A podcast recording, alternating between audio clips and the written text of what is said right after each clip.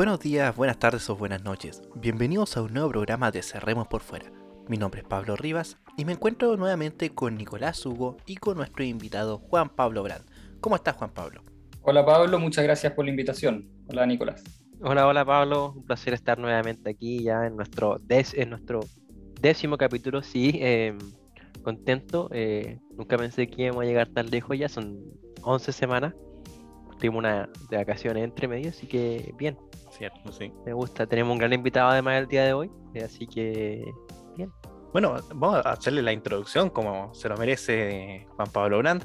Juan Pablo Brandt es un estudiante de Ingeniería Civil, Industrial y Astronomía de la Universidad de Chile, expresidente de la CDU y ex consejero de la FECH. ¿Cómo podría resumir tu, periodo, eh, Juan Pablo, antes de entrar a los temas de la semana? Eh, bien, fue, un periodo extenso, la verdad que se, caracterizó como, como consejero FECH, estuve eh, más de un año.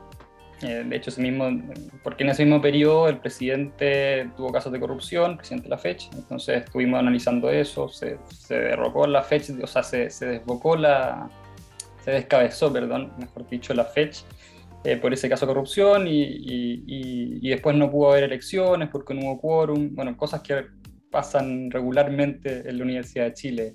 Eh, así que eso, ese es como el resumen. hartas asambleas y, peleando por, eh, por, los valores y principios de la, Centro de Derecho Universitaria. Buenísima, buena, buenísima, buenísima. Eh, chicos, para ir entrando a lo que ha sucedido durante toda esta semana, que han sido pocos temas y están todos muy relacionados, eso sí, hay que comentarlo. Eh, bueno, partamos con lo que ha pasado en nuestras comunas de Santiago, eh, especialmente en las que relacionan con lo que son, sería Vitacura y la municipalidad de Maipú y Ñuñoa. Nicolás, eh, ¿qué me tienes para, para informar sobre ese tema? No, mira, la verdad es que esto se destapó un poco bueno, recordar primero que la municipalidad de Vitacura hoy en día sigue en manos de la derecha. Eh, antiguamente estuvo el alcalde Torrealba, quien es de RN, y hoy en día está Camila Merino, que es militante de Bópoli. Bueno, resulta que ella quiso hacer una revisión de los dineros en las gestiones anteriores y salieron con, aparecieron, empezaron a aparecer estos chanchullos, digamos, ¿ya? Que lo que pasaba es que Torrealba, o presuntamente Torrealba, recibía eh, sobres con, con 5 millones en billetes durante eh, los últimos años que él tuvo como alcalde. En realidad lo que vemos nuevamente son como las figuras políticas de antaño o, la política, tal vez, a ver, la, política tradicional de la derecha nos, llevó a, lo que estamos hoy en día por actitudes como esta. Aprovecharse del sistema por caso de eh, corrupción, entre otras cosas, y, un poco demuestra lo débil que son las instituciones también chilenas en, ser capaces de dar a luz este, estos casos de corrupción. Siguen habiendo y van a seguir habiendo hasta que no seamos capaces de crear alguna institución estatal que, que verifique el, buen uso de los dineros fiscales. Sí, de hecho, esto me acordaba mucho a lo que habíamos estado comentando con el tema de los fondos, el uso de los fondos reservados que hemos comentado ahí en la semana pasada. Eh, y el tema de las fiscalizaciones se ha puesto en jaque por el hecho de que se hace o se hace muy tarde. Por lo menos no hemos llegado a, a niveles, por ejemplo, de otros países donde o nunca se descubren estos casos, eh, o cuando se descubren eh, queda en nada. Esperemos que no, no, no queden en, nada. Eh, Juan Pablo, tú mencionaste recién, ahora que te, cuando hicimos la, introducción, ¿cómo se podría relacionar esto con lo que pasaba, por ejemplo, con, con la FECH, con el tema de los usos de dinero, o por ejemplo, estos usos, por ejemplo, yo recuerdo los problemas que hubo, por ejemplo, con las cajas chicas. Sí, em, bueno, el problema de los, de los, usos de dinero es un clásico problema, eh, no solo en la fecha, sino que en la política en general. Em, y, y, un poco creo yo, después de mi, de mi, paso por la política universitaria, hoy día estoy em, un poco más alejado de la política universitaria, pero, pero, pero la voy siguiendo igual, eh, es que muchas de estas corrupciones que vemos a nivel nacional eh, se, se, se, digamos, se fermentan en las universidades y la política ya empieza a ser corrupta desde las universidades. Eh, em, esto, eh, yo diría que, eh, bueno, generalmente la izquierda es más corrupta que la derecha. Yo, diría que igual hay, corrupción en ambos lados, para ser objetivo, digamos, en general. En general, obviamente hay excepciones. pero, pero, y, por eso es importante que, que, que, que el, poder tenga, tenga ciertos límites, porque si uno deja actuar libremente a alguien que tiene poder, eh, es muy fácil que se corrompa. El, poder da, esa sed de, de querer más y, y, nubla a muchas personas, eh, si no la mayoría. Entonces, por eso las trabas y, la, y, los límites justos y las, y la, ¿cómo se llama? Eh, que haya ciertos organismos que investiguen constantemente lo que están haciendo los políticos es muy importante. Sí, o sea, Menciona algo importante, ahí, Juan Pablo, ¿ah? Juan Pablo, sí. A ver, dime, ¿qué, me, a ver si es exactamente lo que teníamos pensado. lo que pasa es que, a ver, uno ve cosas de repente en la U que uno podría pensar que son minúsculas. Por ejemplo, cuando tus compañeros se copian descaradamente, cuando sus compañeros pagan porque alguien les pase un ramo, por ejemplo, son actitudes un poco que son deshonestas y se ve muchísimo en la universidad. Y claro, si, primero si tú lo de esa forma, eh, ¿qué te hace pensar a ti que después no vayan a hacerlo cuando tengan un cargo con, los poderes que, es un, que, te otorga un cargo político? Entonces, eh, claro, la corrupción es algo que se parte mucho antes de, tener estos cargos ya de tanto poder. Y, lo que pasa en la FEC, y que, yo creo que sigue pagando, porque no hay fiscalización tampoco con los dineros de la FEC, o si existe, eh, es muy poco, va por ahí mismo como, como estas personas finalmente cuando tienen el poder o pueden hacerlo, están dispuestas a todo. y o sea, ¿Ah? Sí, no, adelante, ah, Que justo te iba a mencionar de que, bueno, los, tres estamos en, carrera, podríamos decirlo, em, que tienen esa responsabilidad en nuestra mano. Yo por lo menos estoy estudiando topografía, el topógrafo es el primero en recibir los planos generalmente para hacer replanteo y cosas así. Tú estás estudiando ingeniería comercial, es muy posible que tenga el día de mañana un puesto manejo de dinero.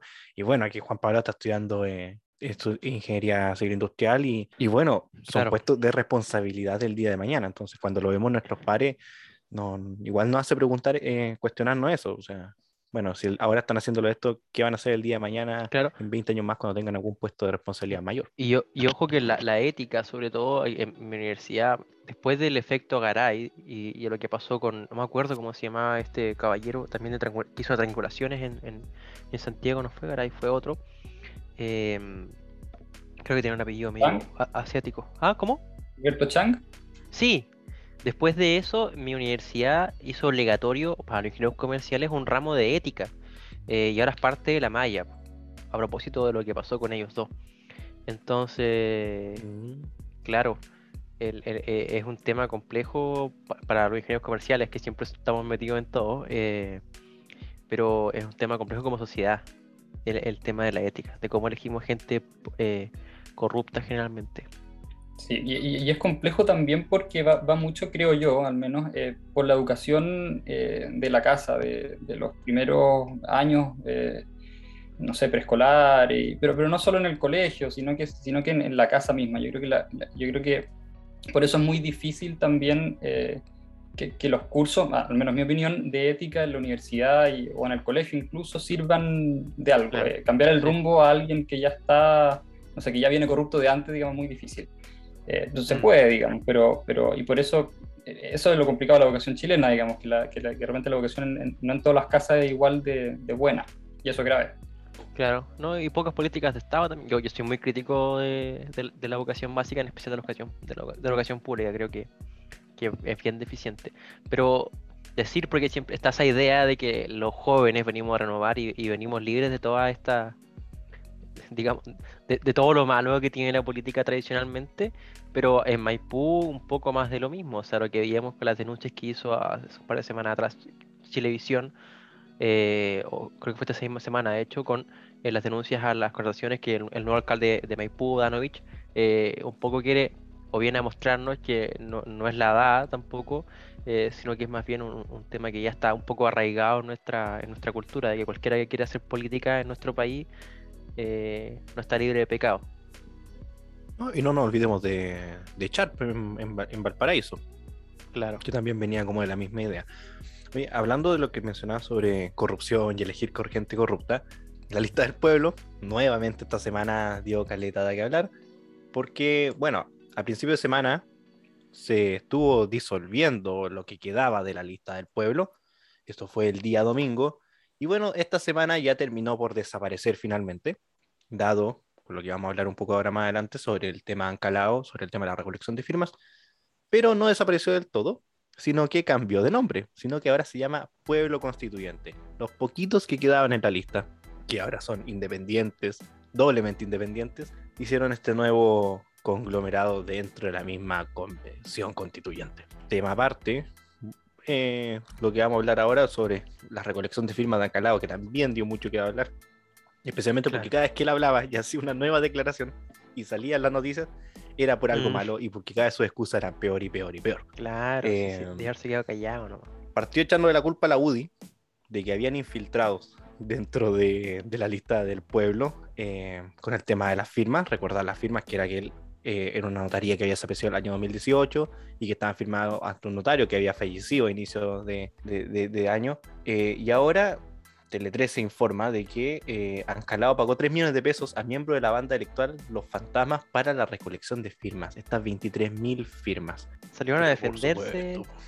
eh, Vladimir Rojas salió a defenderse y dijo que Ancalado sabía lo que estaba pasando. Ojo que esa telenovela tiene para rato, pero quisiera volver un poco a la lista del pueblo, que creo yo que el gesto que hace, el- a ver, esta- este nuevo pueblo constituyente tiene algo de meritorio porque lo que ellos querían era, lo que hablaban era que era un movimiento para la convención y solo para la convención. Así que en ese sentido, un poco eh, entiendo que lo que quieren, que estaban en contra de cómo se articulaba hoy en día la lista del pueblo, como si fuera un partido sin tener la, la, digamos, la fiscalización de, por parte del CERVEL eh, como partido, pero actuaban tal como, como uno. En ese sentido, los no, no dejan de ser eh, muchos de ellos nefastos eh, en sus declaraciones, pero, pero claro, entiendo un poco que se hayan separado de, lo, de, de la lista del pueblo y que se hayan creado el pueblo constituyente. Y finalmente esa era la, la misión que, que tenían, ser, ser, ser, eh, independiente del eso sistema que político mencionas. Eso, eso que mencionas, creo yo, eh, demuestra lo- la, la gravedad de la crisis institucional, digamos, que ya nadie quiere, o la mayoría de las personas se sienten más independientes que miembros de algún partido, porque ya eh, tienen, o sea, los partidos todos son sinónimo de corrupción.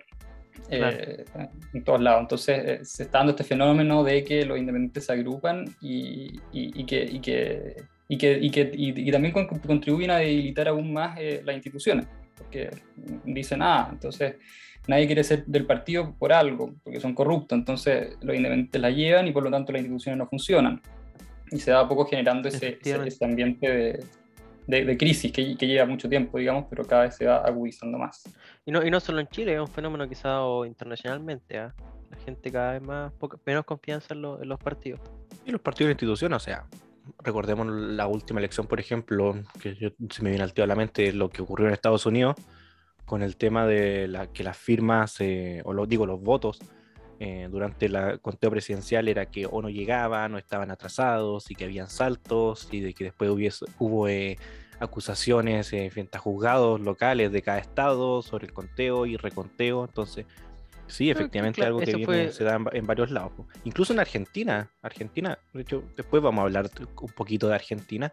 que se vienen las de elecciones de, de- Es diferente, ¿ah? Es que ahí fue los aleteos de alguien que no quería soltar el poder, ¿no? pero que en, en punto resultaron ciertos. O sea, por ejemplo, en Arizona efectivamente se hizo recuento y, bueno, hubo casos que hubo fraude, no a la escala que se creía que iba a ser. Claro, es que ellos hablaban de, que- mi- de casi millones de votos, pero eran Pero miles, no, mira, no si es que por la no, cantidad, es por la idea la que te cientos lo, te lo menciono. No, no, por, la, por la idea pero- la que mencioné. Pero claro, es la euforia de que se siente el hecho de que el sistema está tra- trabajando en base a la trampa. Que el sistema político es, es tramposo de por sí. Y ahí nacen todas estas teorías conspiranoides, tal vez exacerbando el, el- el fenómeno, pero Y como lo que te iba a mencionar con el tema Argentina, eh, de hecho está también en duda, antes incluso de las elecciones, por suerte, sobre el tema de los conteos de votos, ya que Argentina tiene un sistema para detectar el fraude o detectar problemas, y de hecho han estado haciendo, antes de las elecciones que se vienen pronto, las pruebas de contra, eh, contra fraude, ¿cachai? Reconteo de votos, Claro. el sistema, están ocupando un sistema que tienen ellos, y la cosa es que no le ha salido bien. Las pruebas han salido todas fallidas. Siempre hay un- Mm. el conteo es distinto a, lo a, a la prueba, ¿cachai? Dentro del mismo test y se hace yo probando y probando y probando y probando. Entonces, sí, efectivamente es un tema que no solamente pasa aquí en Chile, sino que en Claro. todas partes. O sea, desde Estados Unidos hasta Argentina y Chile, que tenemos modelos distintos, ¿cachai? O culturas distintas, eh, el problema se está, está repitiendo por todos lados. Bueno, pero no, no es que ir muy lejos tampoco en Venezuela también todas las elecciones han demostrado ser fraudulentas por dif- diferentes actores, pero Ni- Sí, ni siquiera, ni, mira, lo pensé y ni siquiera lo quise mencionar porque era como, sí. es que bueno, es, es el mejor caso caso- que, que se tiene, porque es como el miente, pero no tanto para que no nos descubran, es como es el- el- la, la tónica que se da en Venezuela. Lo suficiente para que ganemos, pero no, los- no tanto como para que se note que es fraude. ellas son cara raja, pues, les da lo Sí. mismo, saben que no, nadie los va a sacar del poder. De Venezuela es un caso aparte, no, no nos adentremos tanto en eso, pero volviendo un poco a lo de Encalado y, un poco hablar también de lo que pasó con Gino Lorenzini, es que estos son, que yo creo que Lorenzini intentó aprovecharse de, de- este sentir de que el, sistema político es corrupto y que, y, que este- esto son una clase de mesías estas personas independientes, eh, porque, no, porque son independientes, entonces están fuera del sistema, entonces no pueden ser corruptos porque están fuera del sistema, que, que es un poco el fenómeno Parisi también. Eh, El fenómeno Parisi es fantástico porque puede sacar lo mejor de la derecha y de la izquierda, ese es como su lema de campaña. Eh, pero después dice, pero voy a hacer completamente claro. algo diferente, o sea, voy a sacar las mejores ideas de derecha y de izquierda, pero voy a hacer un gobierno completamente diferente, un gobierno de centro. Así vemos como cae institucionalidad. Pero bueno, hablando El de caída, asqueroso centro. hablando de caídas o de ataques a la in- institucionalidad, eh, hay, hay un partido político que anduvo lloriqueando, esto, bueno, de ayer está lloriqueando em, y pegándole patadas a las instituciones de Chile, a las más respetadas incluso. Eh, creo que ese era el siguiente tema, ¿o ¿no? O me adelanté un poco. ¿La PDI? ¿Quién está reclamando con la PDI? No, no, sí creo que era con, con- con algo más, mejor evaluado todavía. Creo que se llama Cervel. Ah, pero es Y- que el y no- y no solo ni- ¿eh? Y no solo a nivel nacional, a nivel internacional, el CERVEL se caracteriza por ser uno, uno de los organismos más serios en, sistemas electorales en el mundo. Sí, son- Sí, efectivamente. Pero bueno, vamos al, al tema directamente, que por cierto, con el tema de las firmas, eh, se hablaba por ahí, se decía de que el CERVEL no tenía una forma de, de ¿cómo se dice?, de, de control. Que de hecho, datito aparte ahí para que sepan, eh, descubrieron de que las firmas estaban eh, falsificadas porque me contaron por ahí. No, si esto se había confirmado, de que una de las secretarias había sido la vecina o muy cercana al notario fallecido. Entonces, fue la única forma que el sistema, este tan avalado sistema que tiene el CERVEL, eh, para detectar la, la falsificación de las firmas fue esa, que alguien se dé cuenta no. que este viejito estaba muerto. En todo caso, la Así función que- del, del CERVEL es una función más administrativa que otra cosa. ¿no? Sí, por eso, sí, por eso eh, no, no, no, no, no, no, no, no estamos hablando de que no está cumpliendo sus funciones, sino que como, eh, como no existía el, la herramienta para detectar esto. Lo que veníamos hablando atrás, porque con el tema de también los fondos reservados, las plata de las municipalidades, bueno, aquí también eh, se, ha, cuestionado eso. Y algo que se ha cuestionado harto, y que de hecho lo mencionamos en el programa anterior, fue con el tema de la plataforma que tiene el de manera online, que estuvo dando problemas nuevamente y que deja afuera eh, a más de 96 candidaturas de tanto del partido de la Pro Dignidad, que sería el Partido Comunista y sus coaliciones, y 90 del pacto del Partido Republicano con el Partido Conservador Cristiano, que el día de ayer en la noche se hizo esta se dio esta información en la cual dejaba fuera a una gran, gran cantidad de, de gente sin inscribir. Así que no era uno solo el que estaba pataleando, mi querido. No, sí, Nicolás. pero es que hay uno que salió en la tele hoy día. Pero bueno, por eso lo decía.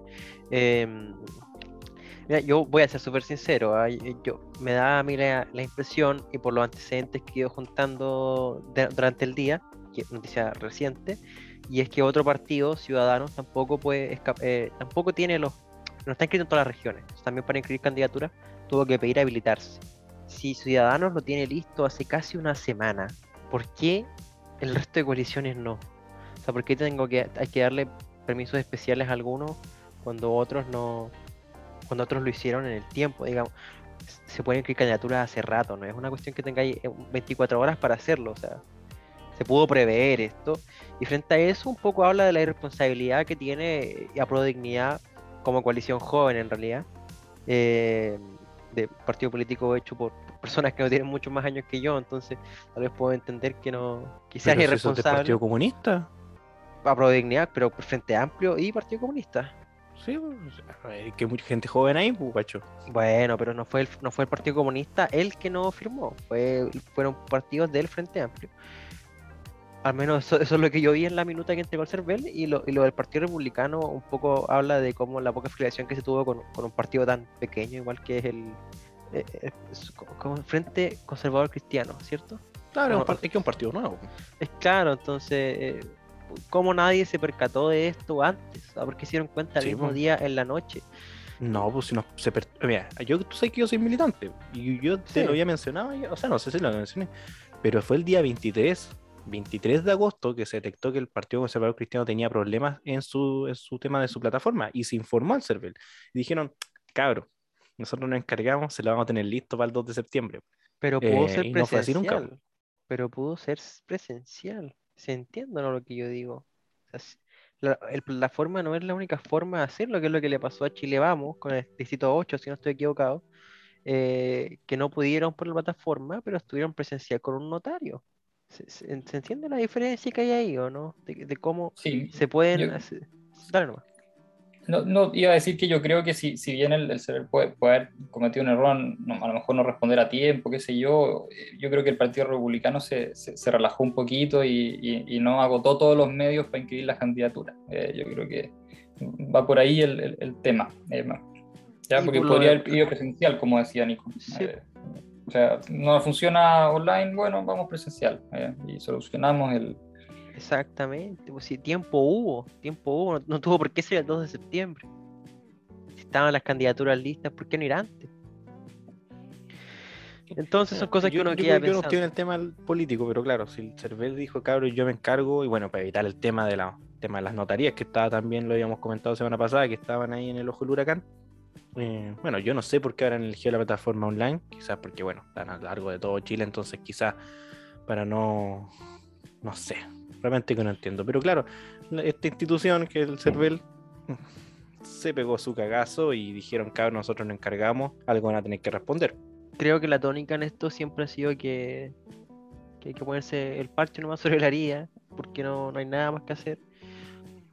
No tengo nada contra, pues no tengo nada contra el Partido Republicano, más que lo que me molesta mucho son las declaraciones que hicieron hoy día, eh, no, no, solo los comunicados que enviaron, sino que además los, el comunicado frente a la prensa hoy día que salió en televisión, eh, atacando a institución tan, tan reconocida como el CERVEL eh, y poniendo en tela de juicio como que si hubiera una mano negra detrás que quiere eh, destruir al Partido Republicano por miedo a no sé qué.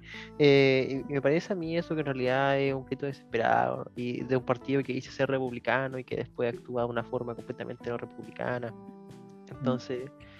creo que eso es lo que más me, molesta la situación. A mí me da lo mismo si compiten o no compiten sobre todo lo que dijo el, rojo, o sea, que casi que enemigos de la democracia, algo, algo parecido les dijo al, al, CERVEL, eso me parece... Ah, leí, Bueno, pero el rojo se caracteriza también por decir eh, cosas eh, desafortunadas, digamos. Claro. Sí, el rojo es bueno para hablar como, como el rojo.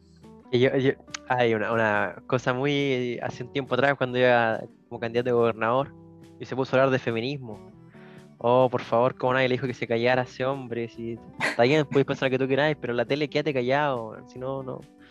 Entonces, dijo atrocidades para todo el mundo finalmente. Fue como que quiso quedar bien con todo el mundo y eso lo mató. Yo estaba en Twitter, yo escribía, no, rojo, cállate, por favor. No hay nada que hacer. Bueno, siempre, tal vez se apresura el hombre ese en, en televisión.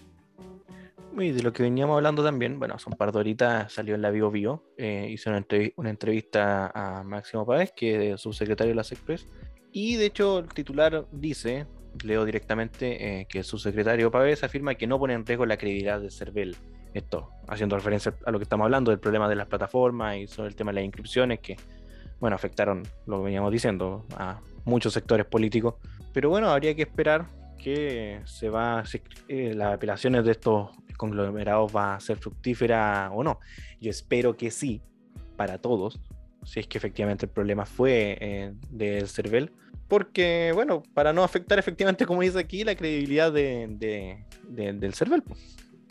no, es la, credibilidad del CERVEL la de que ante la de juicio, cuando se eliminaron las candidaturas de las listas de Felices y Forrado, eh, eh, yo les encontré toda la razón. Pues, o sea, cuando es, a ver, la, La credibilidad del CERVEL no depende de que a ti te agrade o no te agrade la resolución. La credibilidad del CERVEL viene de eso, de hecho, de que a veces no nos agrade la resolución porque no nos conviene y de que actúen en base a la ley y en base a, digamos, a, los a, todo lo que regule el, servicio electoral, ¿cierto? No quisiera caer aquí en el juego de que filma, otra cosa es pero es que fueron, fueron capaces de Aquí fue un tema de la plataforma, o sea, la plataforma en la que estaba fallando son temas aparte. No lo sé. veremos qué es lo que dice el Tribunal Electoral. Finalmente ellos tienen la última palabra. de hecho, eso es lo otro que iba a eh, mencionar. Se, va a recurrir al Tricel para, para desarrollar finalmente, yo, finalmente lo este que, tema. Yo lo que quisiera pedir en realidad, mi palabra en realidad no, no le pesa a nadie, pero que el Partido Republicano, si es que no sale la resolución que ellos esperan, no, no salga a, atacar nuevamente, como lo hizo hoy, a las instituciones como el CERVEL, porque del Frente Amplio y el Partido Comunista yo no espero nada, porque están acostumbrados un poco igual, eh, pero el Partido Republicano me extraña la reacción que tuvieron, la verdad. Y, y, recalcar ¿ah? que tú decías que ellos habían avisado el 28 de que había un problema en la plataforma. Lo que dijo José Antonio Cas fue que en la misma noche avisaron al CERVEL. O sea, el mismo día. Entonces, igual ahí iremos a ver qué pasa, ¿cierto? Chicos, y si hacemos una pequeña pausa antes de seguir con, el, con lo que viene después, queda pendiente el nuevo ministerio de Piñera, eh, el tema que también está dando que hablar que sobre el conflicto que corresponde a los límites marítimos que tenemos Chile con Argentina. Así que, ¿qué les parece si hacemos una pequeñita pausa y ya volvemos? Nicolás Hugo, Esteban Ibáñez y quien les habla, Pablo Rivas, juntos le prepararemos un resumen de lo mejor de nuestra política nacional. Además, cada semana contaremos con grandes invitados del área de la historia, filosofía, economía, etc. Cerremos por fuera todas las semanas para la plataforma Dextera Domini, tanto en Spotify como en YouTube. Bueno chicos, y estamos de vuelta para la sección final de este décimo programa. Y quisiera dejarlo eh, con Juan Pablo Brandt para hablar de dos temas súper importantes que tienen que ver con el gasto que está haciendo Chile cada vez día a día y que cada vez nos sorprende más. Em, Juan Pablo, te dejo con estas dos noticias para ir ya sí, eh, introduciéndonos a esta problemática del gasto fiscal. El primer caso es el, es el ISA Loncón, que, la, que, es con, el convencional de la presidenta de la Convención Constitucional y está pidiendo más eh, plata para cubrir asignaciones, más aún de, de, la, de, la, que ya tienen. Son 1.700 millones de pesos, lo que pide Elisa Loncón. Em, y además está, que es el segundo caso, es eh, el presidente actual de Chile, eh, Sebastián Piñera, eh, quiere crear un nuevo ministerio que saldría del Ministerio del Interior y Seguridad Pública y se llamaría solamente Seguridad Pública y así aliviaría un poco el trabajo del Ministerio de Interior, pero crecería el Estado. bueno, estos dos son son, son eh, ejemplos del gasto fiscal que se está haciendo, creo yo, eh, innecesariamente. Eh, bueno, con respecto a los ministerios, creo yo que lo ideal sería empezar a juntar ministerios y no crear nuevos ministerios. O sea, de le estaría quedando la suma ahora en 24 ministerios, si es que no me, equivoco. Sí, sí, 24 ministerios. No, sí, yo, creo que pasa un poco porque hay muchas cosas que hacer y muchas cosas en que enfocarse en un Chile que estuvo tan cerca del, desarrollo, digamos, había muchas cosas que teníamos falencia y, o que había que mejorar para ser un país desarrollado y eso nos llevó a, creer que crear ministerios para solventar las problemáticas era la solución. A mí me parece, yo creo que las subsecretarías están, son más que suficientes. Em, y también, también, y yo creo que también un poco pasa, y aquí opinión mía en realidad, y es que creo que los ministerios eh, son poco técnicos y generalmente se pone a gente de, agrado muchas veces. creo que también pasa un poco por eso. Muchos ingenieros comerciales generalmente aparecen en puestos. Sí, completamente de acuerdo. Yo, yo como ingeniero comercial puedo decir que no, hay, veces que no sé qué hacen ingenieros comerciales en cargos ministeriales que no tienen nada que aportar o muy poco que aportar con respecto a lo, a lo, de Piñera, eh, yo no sé cuándo fue que él había anunciado que iba a hacer este ministerio, la verdad, para serte bastante sincero. Eh, pero yo creo que, bien relacionado con los que, por ejemplo, han hecho propuestas a otros candidatos eh, de ir achicando esta, el aparato burocrático, por lo menos los que son de derecha o centro derecha, yo no sé cuál es la necesidad realmente de hacerlo. Si bien uno puede decir es para, sí, es para ahorrar trabajo, los ministerios y todo, pero la verdad todos sabemos que esto simplemente para crear más cargos, más puestos, ¿cachai? Especialmente ahora que está terminando su, su mandato de meter la última gente y sacar la última chupada de la teta a la vaca. Así por lo menos yo lo veo.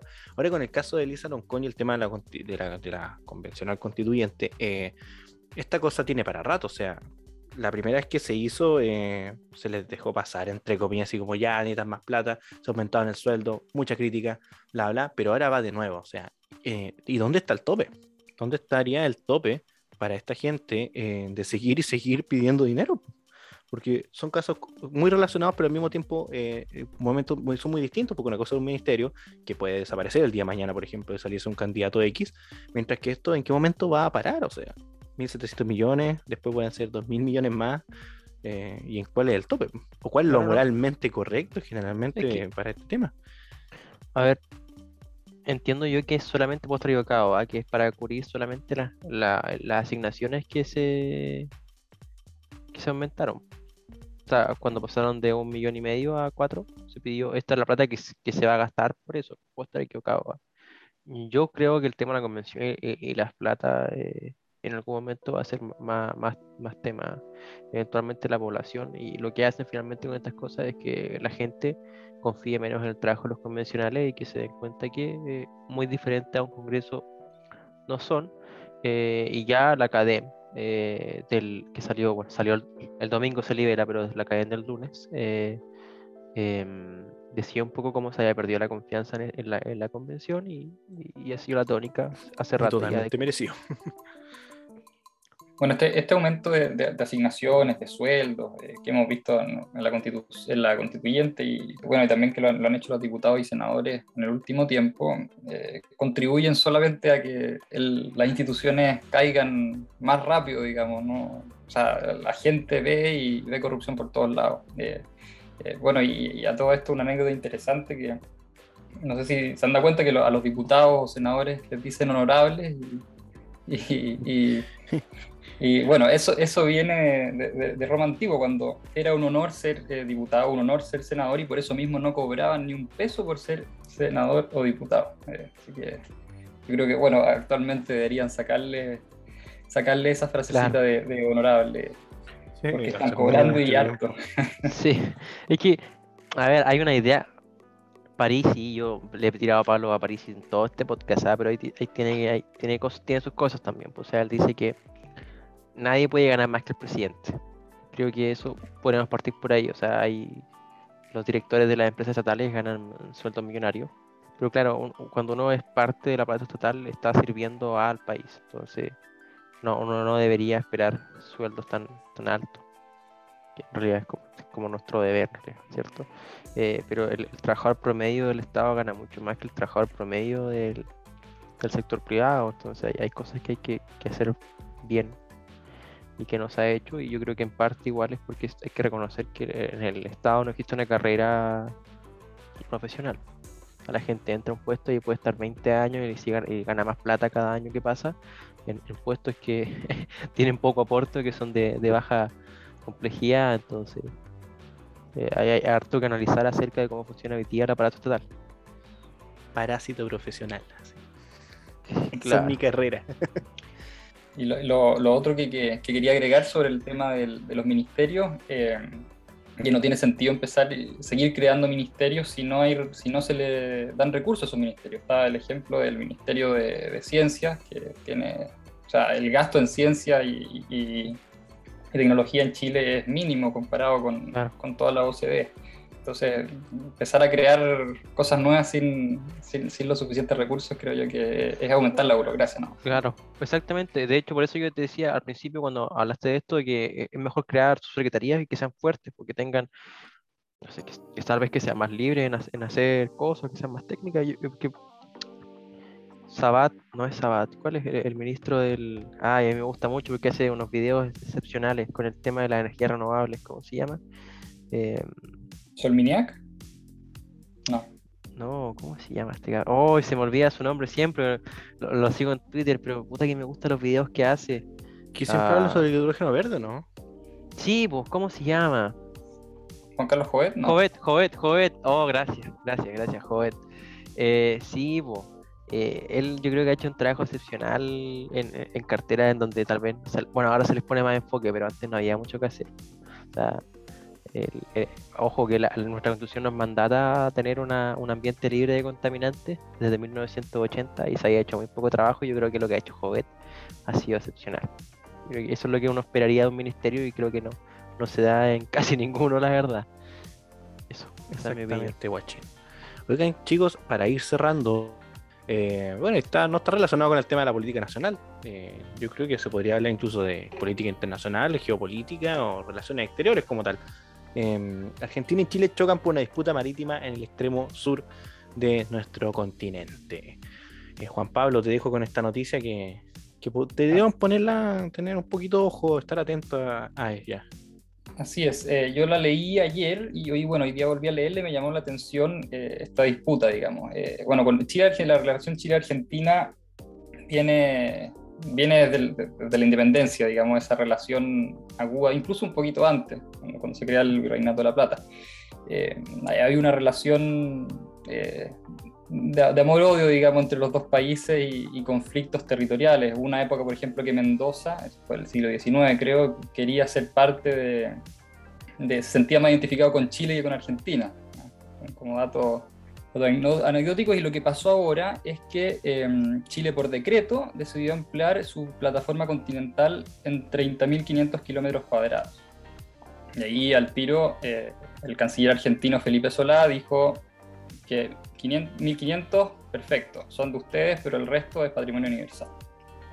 Eh, y ahí empezó la disputa entre Solá y, Andrea Lamán, que es el canciller eh, chileno. Eh, diciendo Solá primero que, Chile con este decreto intempestivo se está apropiando de, cosas y, y, Alamán dice que, no se está apropiando de nada porque le pertenece. Entonces, bueno. Y uno recuerda también eh, el conflicto que hubo el año 78 y estuvo, ah. estuvo a punto de, terminar en una guerra con, Argentina por, por las tres islas ubicadas al sur del canal del Beagle. Mira, la verdad, si me pregunté a mí, yo creo que pasa un poco porque Alberto Fernández tiene bastantes problemas hoy en día en Argentina, está bien cuestionado y creo que el scapegoat, eh, el chivo expiatorio, digamos, eh, e-, es esto, puede un poco liberarse un poco de, la tensión con un, con un problema como esto. Creo que no va a terminar en nada, se va a arreglar una situación en una oficina, no nos vamos a dar ni cuenta cuando ya el problema deje de existir. Eh, y eso, difícil que, por esto nos vayamos a las manos, digamos, entre países. Tampoco creo que se tampoco creo que se judicialice, que es una tontera nomás. Aunque vayamos de nuevo a la Haya, está difícil. O sea, los ambientes como para el tema para el, año 78 yo creo que no, no se van a dar. Y como dice efectivamente, si es por un tema de que Alberto Fernández tiene la, tiene la cagada en su país, hay que decirlo, tiene la cagada en su país. El hecho de la Quinta de Olivos, el hecho de que hizo fiestas clandestinas, entre comillas clandestinas, eh, infringiendo sus propias leyes, ¿cachai? Con un montón de gente del círculo eh, em, privilegiado del presidente. Eh, lo hace buscar esta salida y mira, yo que soy bastante seguidor de la política argentina como tal, y de la cultura argentina, tengo familiar argentino, entonces siempre me ha interesado harto. Eh, y ella tampoco le están dando bola al tema. ¿Cachai? Sí. Puede rebrotar ese, ese espíritu patriota nacionalista propio del argentino, que es cuando le sale, le sale muy fuerte. Em, y hay que tener también en cuenta de que em, Chile como tal siempre ha reclamado eh, territorio en la Antártica, siempre. Eso lo Y de la misma forma eh, lo ha hecho Argentina. Entonces puede que se, eh, con este tema específico quizás no prenda, pero si quisieran hacerlo y empiezan a recuperar todos los conflictos que hay territoriales con Chile, eh, yo creo que material hay de sobra, pero la intención actualmente no están. Pero no por eso hay que eh, olvidarnos del tema. Sí, es cierto. Bueno, generalmente los países que tienen gobierno mediocres, hay que decir las cosas por su nombre, tienden a como decía muy bien Nicolás, a, desviar el, punto de atención a otro lado. Por ejemplo, fue bueno, Bolivia con, el tema del mar. Eh, y bueno, y ahora Argentina, el canciller que empieza a decir que le estamos casi robando territorio. Claro. Pero no va a quedar ahí nomás. a ver, los países occidentales y con democracias liberales ya no hace rato que no, no tienen esta clase de conflictos bélicos, salvo Estados Unidos que, eh, digamos, pelean otras ligas, pero el resto de países nosotros generalmente nos arreglamos de nosotros y, ocupamos la Haya o, otros mecanismos para asociar nuestros problemas. El conflicto bélico que hay siempre están las potencias más grandes, China, Estados Unidos, Rusia pero podría ser importante porque estaba recordando algo y generalmente hay mucho territorio en el sur de nuestro, nuestro país, gracias a Dios, eh, y estos territorios tienen muchas reservas de agua dulce. Ah, claro. Y quizás por ahí estaba recordando ahora, y quizás por ahí yo creo que no tendríamos que olvidarnos del tema, porque muchos territorios efectivamente eh, tienen estas grandes reservas de agua. Y bueno, siempre se ha comentado sobre la escasez hídrica y sobre la, la posibilidad de que eh, el día de mañana nos vayamos a una guerra por el agua. Claro, no es calentamiento global, sí, hay que tener cuidado con eso. No hay que, descartarlo. Eh, chicos, para en honor al tiempo, para ir ya cerrando, eh, me gustaría, Juan Pablo, que unas últimas palabras sobre todo lo que hemos hablado de este capítulo, para ya despedirnos de, la, de, la, gente y despedir este capítulo. Bueno, primero muchas gracias por la, por la invitación. encantado de estar aquí en, en este capítulo. Em, y, bueno, a lo largo de todas las noticias hemos podido ver cómo van, las instituciones han ido decayendo por corrupción, por bueno, aumento de sueldos, de asignaciones o como quieran llamarlo, aumento del aparato estatal. Eh, han ido decayendo a lo largo del tiempo y, la credibilidad se está yendo a pique. Así que yo creo que es necesario que, que, se tomen las medidas ya eh, de de, ¿cómo se llama?, de volver a, darle credibilidad a toda la institución.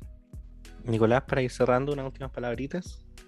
Chuta, la verdad, sigo yo con mi, intentando mejorar esta, lo que yo creo que es un fenómeno ya, digamos que como somos cada vez más pesimistas, este podcast es un podcast pesimista. Pero sin eh, nombre. El nombre, el, nombre lo dice. Eh, Nos va a ir avanzando siempre. Sin embargo, soy un convencido de que vamos a salir más fuertes de, de esta elección en noviembre. Eh, creo que veo buenas luces en el candidato oficialista. Eh, creo que la convención de alguna forma se ha ido moderando. Creo que Atria ha sabido ordenar a su gente. Creo que Harbaugh está haciendo un trabajo excepcional ordenando a la centro izquierda. Eh, y, creo que se ha ido dando y se ha bajado el tono de la radicalización eh, en, lo que, en lo que fue la política tradicional y creo que tal vez de esto salgamos mejor. Em, eso, ese es mi mensaje, que, que, no, que no, no nos demos por vencidos todavía, que, que a Chile para rato y que las cosas no son, no son tan, no, no son tan oscuras como a veces parece. Gracias por tu optimismo, Nicolás Hugo. Juan Pablo, ha sido un gusto tenerte aquí. Y bueno, para cerrar, me gustaría comentar y que tuviésemos ojo para la otra semana. Espero así acertarle a eh, la revisión de las firmas de, las, de todos los demás constituyentes que también estarían relacionados con el famoso notario. Y mandarle un saludo a Esteban Ibáñez, que lamentablemente no pudo estar en este programa con nosotros por temas laborales. Así que eso, chicos, muchísimas gracias por estar aquí y a la gente que nos escucha, muchísimas gracias por elegir a Cerremos por Fuera. Mi nombre es Pablo Rivas y este podcast es para la plataforma Dextera Domini. Muchísimas gracias. Las opiniones vertidas en este programa son de exclusiva responsabilidad de quienes las emiten y no representan necesariamente la opinión de la plataforma Dextera Domini.